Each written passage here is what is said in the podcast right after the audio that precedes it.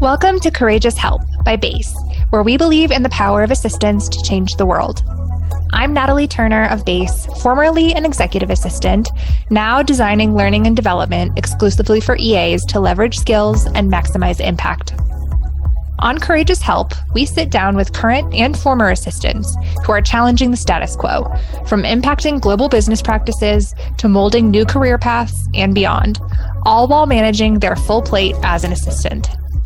Join us while we explore how today's assistants can leverage their position to drive positive change. Today on Courageous Help, I am very excited to be chatting with Melissa Peoples.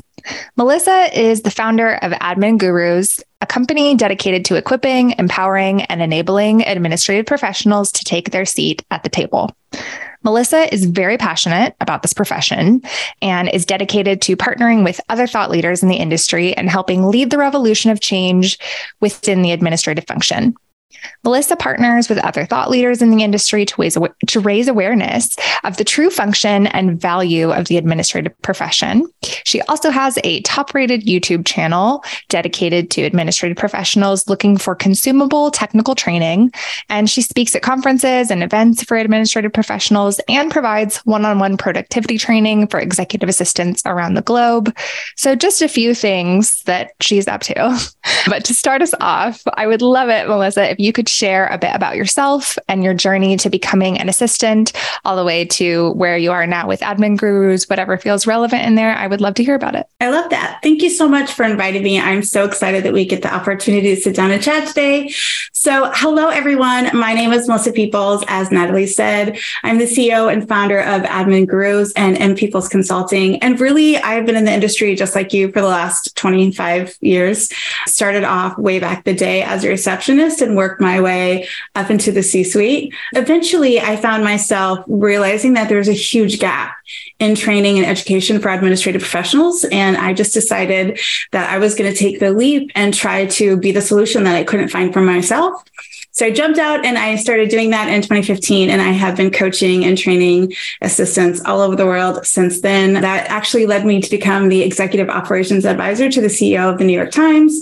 And that's actually one of the things that I currently do is I partner with executives and their assistants to help them learn how to level up that partnership really maximize their executives working style. So, yep, that's what I've been doing since 2015 and I absolutely love it. I love the piece around you're working with executives and their assistants together because I feel like so much of this industry is amazing and and the the thought leadership here is wonderful but so much of it is just geared toward okay one side of this partnership. And it really does require both sides. Can you would you mind to speak to just for a second what you've found kind of the differences? Because i know you do both types of coaching yeah, yeah. It's very interesting for me. I think my absolute favorite way to do coaching is two on one. Mm-hmm. But of course, that's going to be dependent on whether or not those executive business partners are willing, or sometimes they don't see the value. And which is why I'm always there, sort of waving the flag. I think it's a really critical piece because our roles are so incredibly unique. They're unique to the industry that we're in, our executive business partners, who we are. If we have niche down what we really like in our roles and um, what makes us feel empowered. So we're, it's such a unique space.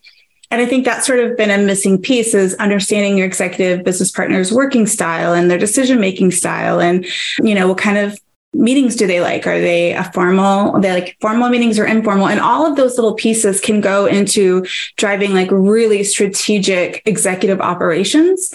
So when I have the opportunity to sit down with an executive, I can ask them questions that you may not be able to ask them as their EA. I can kind of get down into the nitty gritty and kind of ask the question. Um, one time I asked this executive, just he would not meet with his EA. He just absolutely refused. And I just, I think she was really struggling having the um the right words to say to him as to like why you know she sort of tried everything and i just flat out asked him. And i think for him it was a moment of going somebody who's not my ea is telling me that this is valuable. Please help me understand why.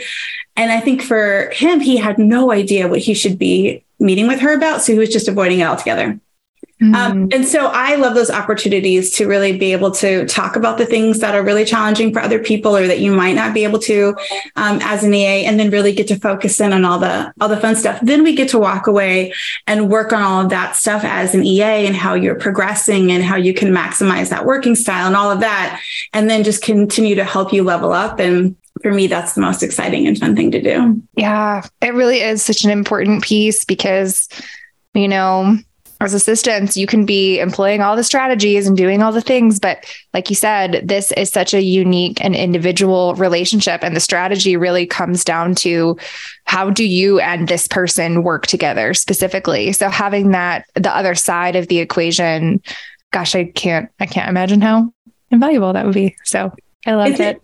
It's definitely one of those things that I recognized in my career when I was sitting full time in the corporate seat. I I've, so I don't know if you've ever heard me talk about this or not, but I believe that there are generally two types. There are activators and strategists. I mean, that's like very broken down, right? And so I found, so I'm a strategist and I always like to ask assistants this. This is always an easy way. Okay, I'm going to ask you this, Natalie. Yeah. If you had to every day for the whole rest of your life, you had to either do expense reports or you had to do uh, like meeting agendas, what would you choose? Agendas. Okay, so me too. For those of you that pick expense reports, you might be weird. No, I'm just kidding. I was like, who would pick that? so for me, what, what was interesting about it is that I am a strategist and I, and I look at things very big picture. And it took me a long time as an assistant to realize that that was even acceptable thing for me, that mm-hmm. I had my own way of working and I didn't ha- always have to lean into somebody else's way of working. And so I was really kind of figuring this out, but I was partnered with like a high activator and it became a real challenge because we came at it completely differently. And I started to realize that the way that executives approach their work and the way that assistants, because, you know, we're always talking about fit, we're always talking about, oh, what's the right fit?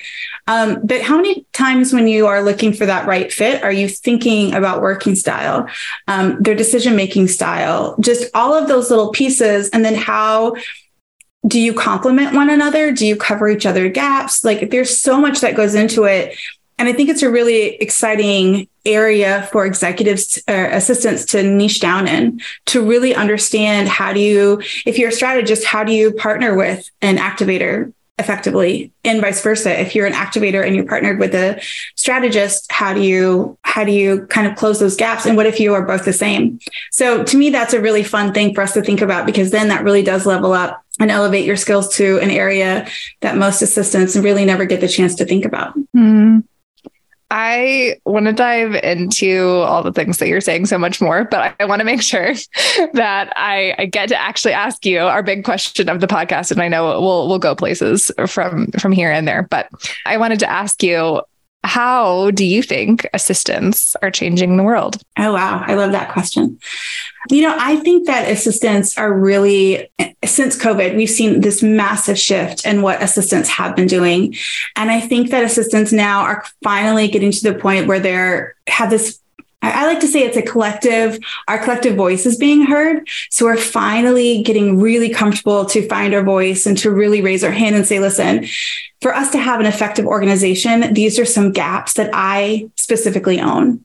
I can change the world if you allow me to do these things. And I think up until COVID, we really struggled with understanding what our place was and how we could really be the most impactful. And I really feel strongly that assistants now are finding their voice and going, listen, if you let me, I can go change your world. I can change our organization. I can change the way that we function. And that to me is revolutionizing an industry, which for me is really exciting um, because we're seeing this happening over and over. And our collective voices are being heard loud and clear, I think. Um, I would specifically say in the last five years, we have been um, empowered in a completely different way. And I think that the more that we're speaking up, the more that we are pulling up the administrative professionals that are coming up behind us to help them like immediately level up in their role, which I think is an exciting thing. Yeah. So you're you're talking about this like collective voice.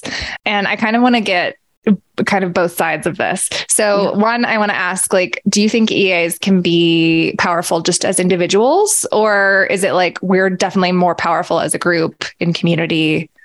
Yeah, I think both, right? I think that you have to be powerful. Like you have to find your own voice. You have to, I always like to say, you have to break the confidence code. You have to find out how you can stand up and voice your opinion, even if you're in an environment that doesn't necessarily promote that or you feel comfortable around it. I do think that collectively it is really important that we work together. We are in an industry that is 98 percent female dominated, and we have historically been we, women supporting men. And it is a real challenge for us. For you know, I know of an assistant recently. I mean, the stories that I have are just endless. And I think that the challenge can be is that if you are in a role where maybe you do feel empowered and you have a strong voice, you forget that there are millions of administrative professionals and women across the globe who are not experiencing what you're experiencing. They are experiencing a completely different, very like Mad Men esque mindset. Um, I know an assistant who is a very high level EA and was literally put on her performance review that she did not bring her executive business partner a tea with I'm like, I already know what you're going to say. On, his, on her face, a smile. It was literally on her professional development plan. Mm-hmm. So I think that it is, yes, it's really important for you individually to find your voice, but I also think it's really important that we collectively band together and, you know, rise up and say, listen, this is not acceptable or these behaviors are not okay. Let me help educate you on what I do, whatever that looks like that you can empower the people that are around you. And I, I really do think that sometimes if you are partnered with a really wonderful executive, then sometimes you haven't, you forget, or maybe yes. you've never had that experience of what, um, but I hear it all the time. Last week, I think I had seven DMs from just people that I'm connect with going like, I don't know how to approach this. One person was told from their um, chief people officer that monkeys could do admin jobs. I mean, it is insanity. Uh-huh. And it makes you so grateful for the wonderful executives that you may be partnered with. But it also really, you know, my heart goes out to those that are really dealing with this still. And I think it's important that we collectively say, you know, we're rising up together and I'm going to empower you to say what needs to be said. I'm going to support you, whatever you need. I'm going to be here for you. And I think that's really important for us.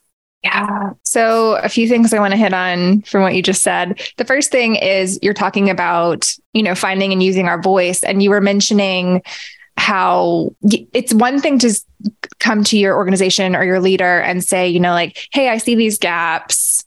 I see these gaps. And then it's another thing to be like, and here's how I could fill them if you would let me, or here's how I can, like, and I think that's the, confidence piece that you were speaking to. It's not just a, hey, I have something to say, but like, hey, I have something to say and something to do about it and something to show you and like something to teach you here. So I'm curious. It, you, you mentioned like part of it is breaking the I I don't know if you said confidence barrier, confidence code. code uh, yeah. Could you share about like how newer EAs could start to build that confidence? Like obviously you mentioned having other EAs around them to kind of pull them up and build them up, but yeah, how would you recommend someone start with that? I think the first thing is for me, it's about self self awareness. Like, how aware are you about how you're showing up? Do you feel so? I always ask people this question, and if you follow me, you probably heard me say this, but I always say, so if you go into a meeting and it's a packed room, and your executive business partner is not in the meeting, and there are two seats left, there is one at the table next to the CEO, and there's one in the back of the room. Where do you sit? Mm. And for a lot of assistants, they automatically go, oh, like back of the room. Right. But if that's your answer, that to me is a is a red flag that that's actually you you are bringing bias to the role yourself. Mm. Um, because if you can't feel confident enough to sit next to the CEO, like you're not seeing yourself as equals, right? You're not seeing as I'm a colleague. I see myself subordinate some here, some, yeah. somewhere down here. And so I think it's one, it's about self-awareness. It's to recognize, am I treating myself like I don't deserve to be in the seat or that I, you know, don't have anything valuable to say, valuable to say, why would they ask me or why would they want my opinion? So I think one, you have to recognize that. And then I think you always just look for opportunities that are fully in your wheelhouse where you can give an opinion and you can drive best practices. All of those are opportunities for you to get comfortable finding your voice.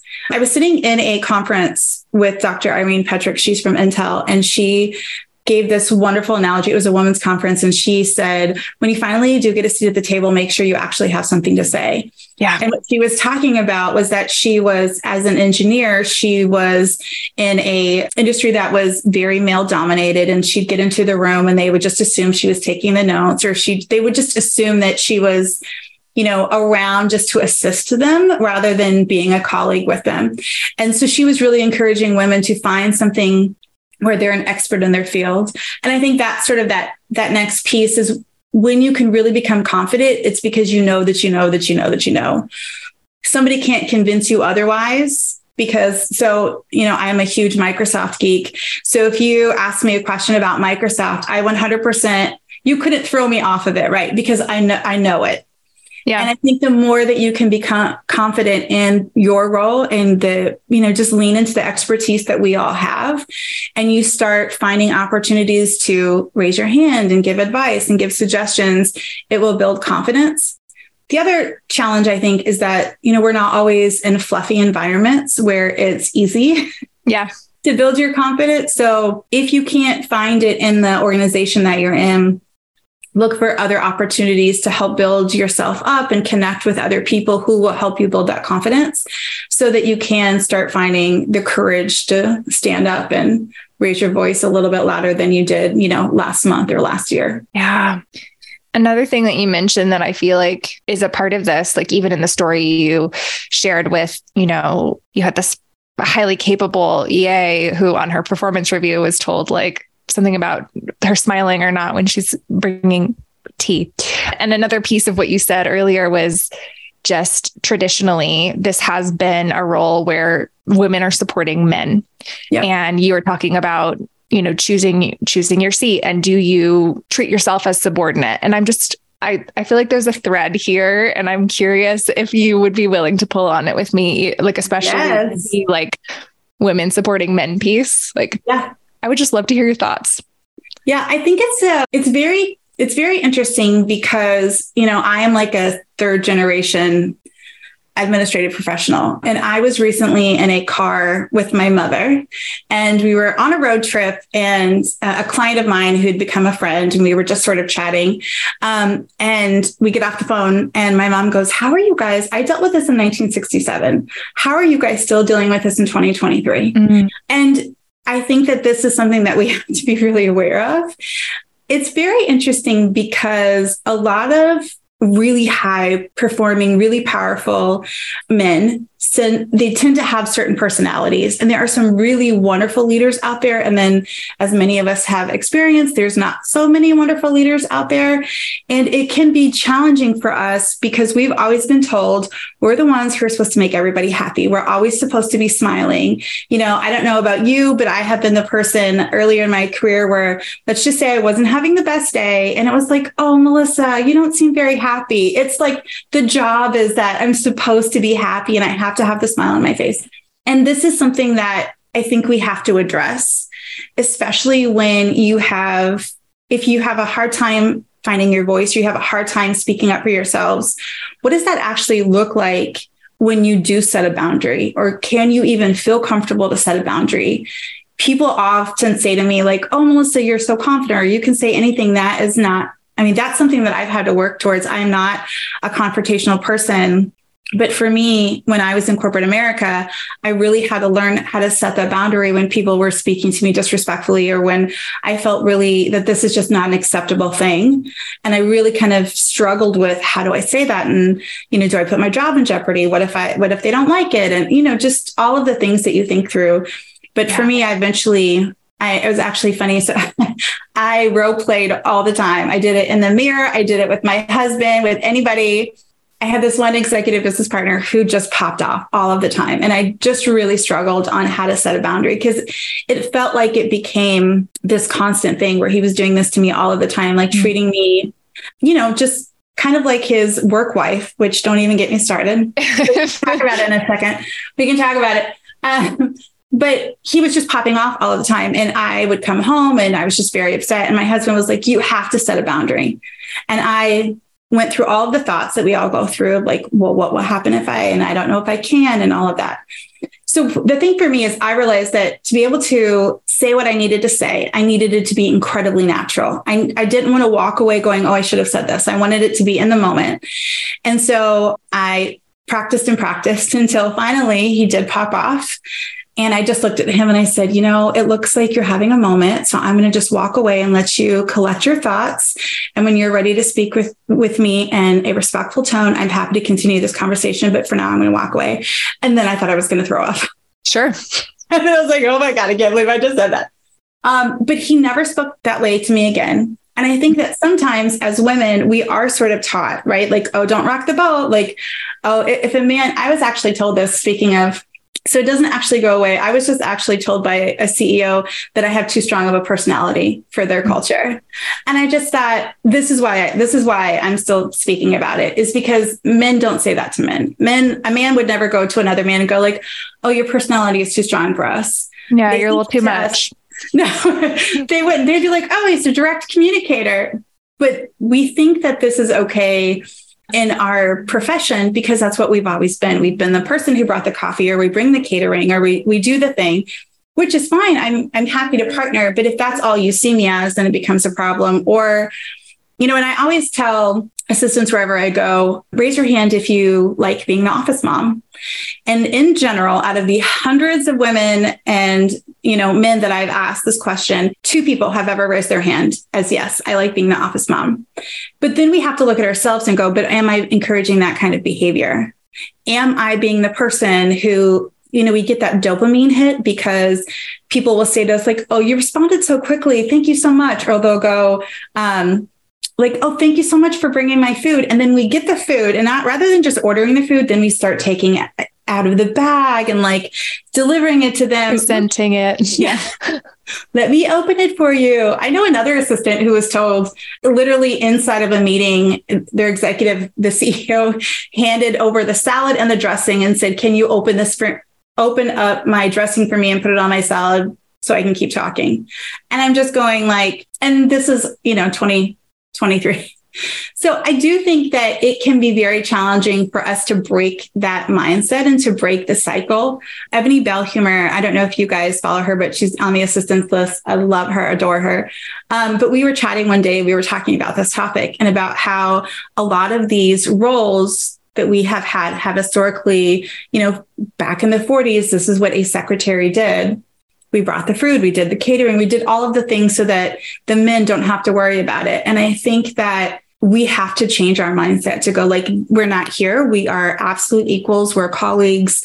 I'm, I'm happy to partner with you. But if in at any moment this sort of very Mad Men-esque mindset i'm going to have to set a boundary and i'm going to have to figure out how do i deal with that. And i think that that is huge for most administrative professionals. We really struggle with that. Yeah you really hit on this in in two different terms you mentioned. You mentioned work wife and you mentioned office mom. And I just think about, you know, these roles that are traditionally caretaking roles, like even though we wouldn't consider a wife a caretaking role necessarily, but historically it it had been more of that. And yeah, just how like yes, these are ways of looking at us that have been put on us but then like we continue to perpetuate. So like like you said it has to be it, it's certainly not going to come from outside us. So like we're going to have to be the ones yep. who, who set this this new standard. You you said and we don't have to go here if you don't want to but you said you're like we could talk about work wife in a minute. Did you have something you wanted to say about that? Well you know i think it's a I think we just have to break the the mindset molds that we put ourselves in that that's where our value lies. That our value lies when I'm the work wife or when I'm the office mom, um, and we have to recognize that we are sometimes perpetuating that same behavior. And if we want to break it, we have to. That is going to come internally. No one else is going to look at us because, you know, it's like you know my kids are grown now, but when my kids were little, I am not going to be the the mom who kept going like hey, you know, can you pick up your socks? And then five minutes later, oh, hey, can you pick up your socks? And oh, hey, you know what? You didn't pick up your socks. But when we're at work, we're like, hey, you didn't send that agenda. Like, oh, hey, you know what? You didn't send that agenda. Or like, hey, by the way, now they're their time that they were going to review the agenda and look at the pre-read is gone now and you didn't send it. Right. So we are perpetuating the same behavior versus if you hold a standard and you hold a a boundary to say, hey, listen, this is the expectation. I get it if something happened, right? Like whatever happened and you weren't able to meet it but let's talk through how we can make sure that you know we can get this deliverable on time and this is something that we struggle with right we just kind of go like oh well that sucks that you didn't do what i needed you to do and then we end up looking like we're not organized or we didn't know what we're doing or we didn't work hard enough to get it from that person. And nobody's looking at them and going, oh, that's going on your performance review. Absolutely, it's going on yours. So I think we just have to really own our space and just kind of get out of that mindset that my value lies in strategic partnership. It doesn't lie in babysitting people and continuing to sort of be the person that covers their, you know, you can't always cover everybody when they're messing up. You can for a a certain amount of time, I guess, if you choose to, as long as you're having conversations to get them on the other side of that. But you know, we have to sometimes, I know this is going to sound harsh, but sometimes we have to let other people fail because whenever we're covering them, we're putting ourselves in a really challenging position to continue that, right? And if we're not able to have a conversation that says, hey, listen, like, how do we work together to make sure that doesn't happen? Or how do we work together to make sure that there's a better outcome? That's one thing. But if we just continue to like always cover because they're not doing their job or they're not delivering because they don't think that they should because who cares if Melissa asks that's a that's a whole different mindset that I think that we have to be really purposeful about changing ourselves. Yeah, I think about even like times in the past where if my if my exec would drop something and I were sort of answering for that, mm-hmm. like maybe even drafting an email or sending an email as them. And I would throw myself under the bus and be like, sorry, my assistant dropped that. And like, no one told me to do that, but it just, it felt like the thing to do because like I don't want them to look bad, but like who cares if I look and it's like wait a second. Again, nobody told me I had to do that. Like yeah. I that she never like nobody ever did that to me. So why would I do that to myself? It's yeah, it it definitely the call is coming from inside the house. So yeah, for sure. Yeah. I kind of want to switch gears and circle back to something that you mentioned earlier about the kind of executive EA relationship and like the types of people who work well together. And I'm curious from your experience, is there like an ideal relationship that you see, or is it really, it, it needs to be just more of an ideal combination and less of like this like this type and this type work best together? Or is it like a there are sets that work really well together? I think i think it really just depends on what an executive is looking for and what um, an ea wants to do. And i think that that's something that we generally miss is because people always say to me so one of the things that i do is i'll go into an organization and i'll help them find you know they've had 20 assistants and it's because they're hiring the wrong thing repeatedly. So what do you actually want? When they meet with me Eh, you know, off the bat, they're like, oh, I want all of these things. But then when you get in there, they actually are willing to give up two of the 10, right? They're like, I want them to do all of these things. That's very pie in the sky thinking. So I think it really comes down to what is an, your executive business partner? What are they actually wanting you to do? What are the things that are the most top of mind for them? Do they want an actual strategic business partner or are they at the point where they just want a high activator who's going to just do all of the things? And if that's the case, that's perfectly fine. Let's just find you an assistant who that's what they want. You know, it doesn't, let's not find you a strategic business partner if you just want a high activator and they're going to support four executives. Like that is failing at the jump. So for me, um, if you haven't, if you have a high activator who really values the doing and they don't value the thought work, they generally partner well with another activator because they value that piece. Or if they're an activator and they go, I recognize this is a huge gap and I need somebody who's looking 30, 60, 90 days out. I need somebody who's really strategic on the way that they approach their work. And I recognize that that's something that I don't have that I want. Then because they're valuing it, then I think that can be a really great partnership. And it's vice versa, right? So if you have a strategist, sometimes they recognize that they're not great doing the thing. And so you need to have somebody who's going to be on it. But also sometimes they like to partner with other strategists. So they are thinking really big picture. And not to say everybody is a little bit of both. Sure you know, we all have little pieces to it, but I think our natural way of working, you know, like as a productivity coach, I'm constantly telling people, look, what works for me as a strategist may not work for you. And that's okay. And there's not a one size fits all. You have to figure out for yourself, like, what are productivity habits that work for you? What are productivity habits that work for your executive business partner? You know, how many executives are you partnering with? What is your um, core beyond the foundational four? What are your core roles and responsibilities. So I think all of that really plays into finding what that partnership should look like. But I always try to say in a perfect world, when you are really crush, crushing it, 80% of your time, well, 20% should be the foundational four, 80% should be on driving the business. And that's going to look different for every executive. So you have to really dive in and like, what do they need? What are they actually looking for? And again this is be very different when you start supporting three four five you know i i know somebody who supports seven executives in the c suite and it's absolutely insanity.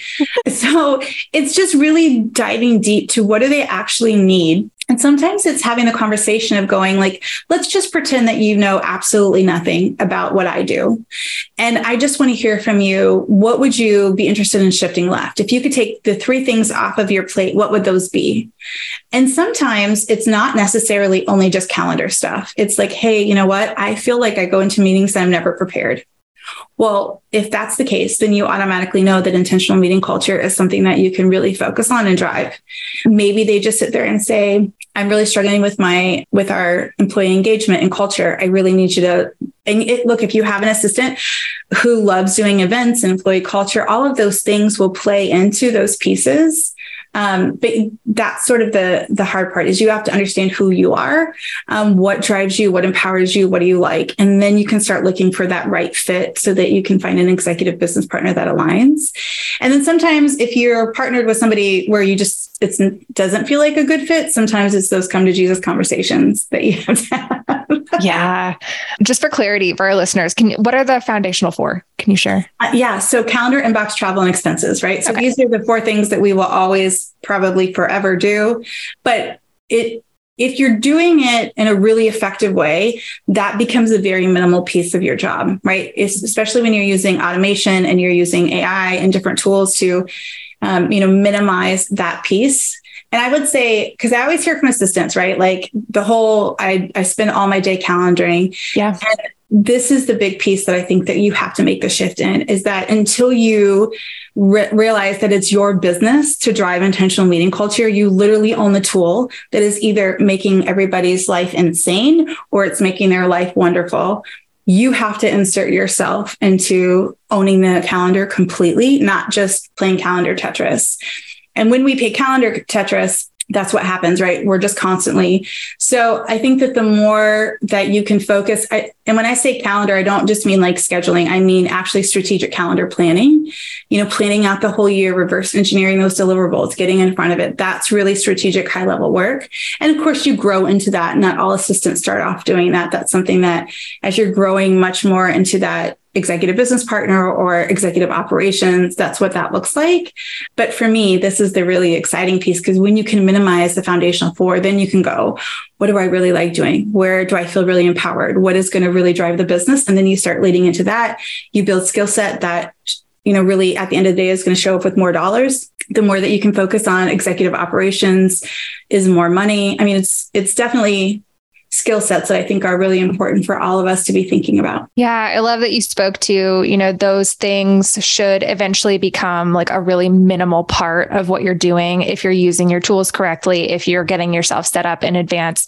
I know that you have videos on your YouTube channel. I know that you talk about these things, so I will let you point people in those directions so they can get there so they can get to the point where you know they can be focusing on being more strategic and and executive operations and all of that. I just wanted to just quickly close the loop on this like ideal partnership and that kind of thing. I'm curious is there anything that an EA can do or ask in an interview or like early in a partnership to better understand what the executive might actually want from them? Because, like you mentioned, they might say they want these 10 things, but really they they don't, or they want these two things over here.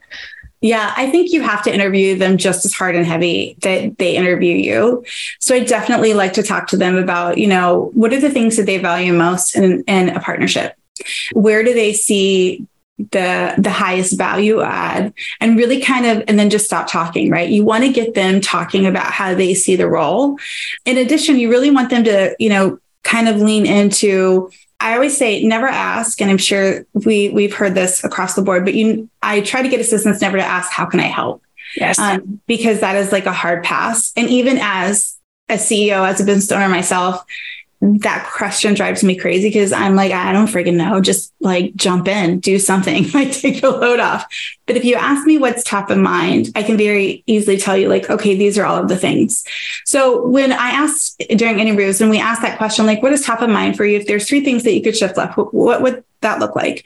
Or you know how do you have you seen the a partnership have a gap before have you ever had an assistant before what did that actually look like so really drilling them as much as they are drilling you because at the end of the day you're going to have to work with this person so closely that's important that you know what do they value and kind of ask them like what does your inbox look like? How do you manage your inbox?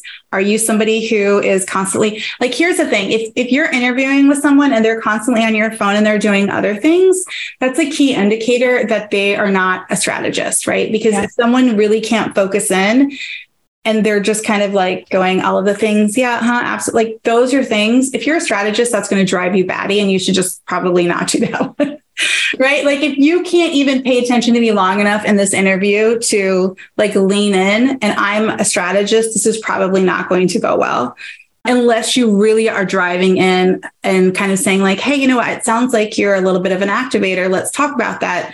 I'm a strategist. You know do you see that kind of partnership working? Let's talk that through and I think you just have to empower yourself to go as hard and heavy because at the end of the day, as we've said before, this stuff is going on your per- performance review and not theirs. So you yeah. have to be just as choosy and intentional about your next career move as they are. Well, with that, I will go ahead and start to close things up. Are there any threads we didn't get to pull on all the way, or just any last minute thoughts you want to share regarding our conversation? You know, I would just say that our industry has made such a massive shift. And if you are looking towards continuing that momentum, I would just say build the community as much as you can. Surround yourself with people who are loudly screaming and like going for the change and look for opportunities for you just to find your voice and whatever that looks like, whatever areas that you can show up as a leader, as an expert, you know, becoming more confident and showing up, you know, just in a completely different mindset than maybe how you have, like I said,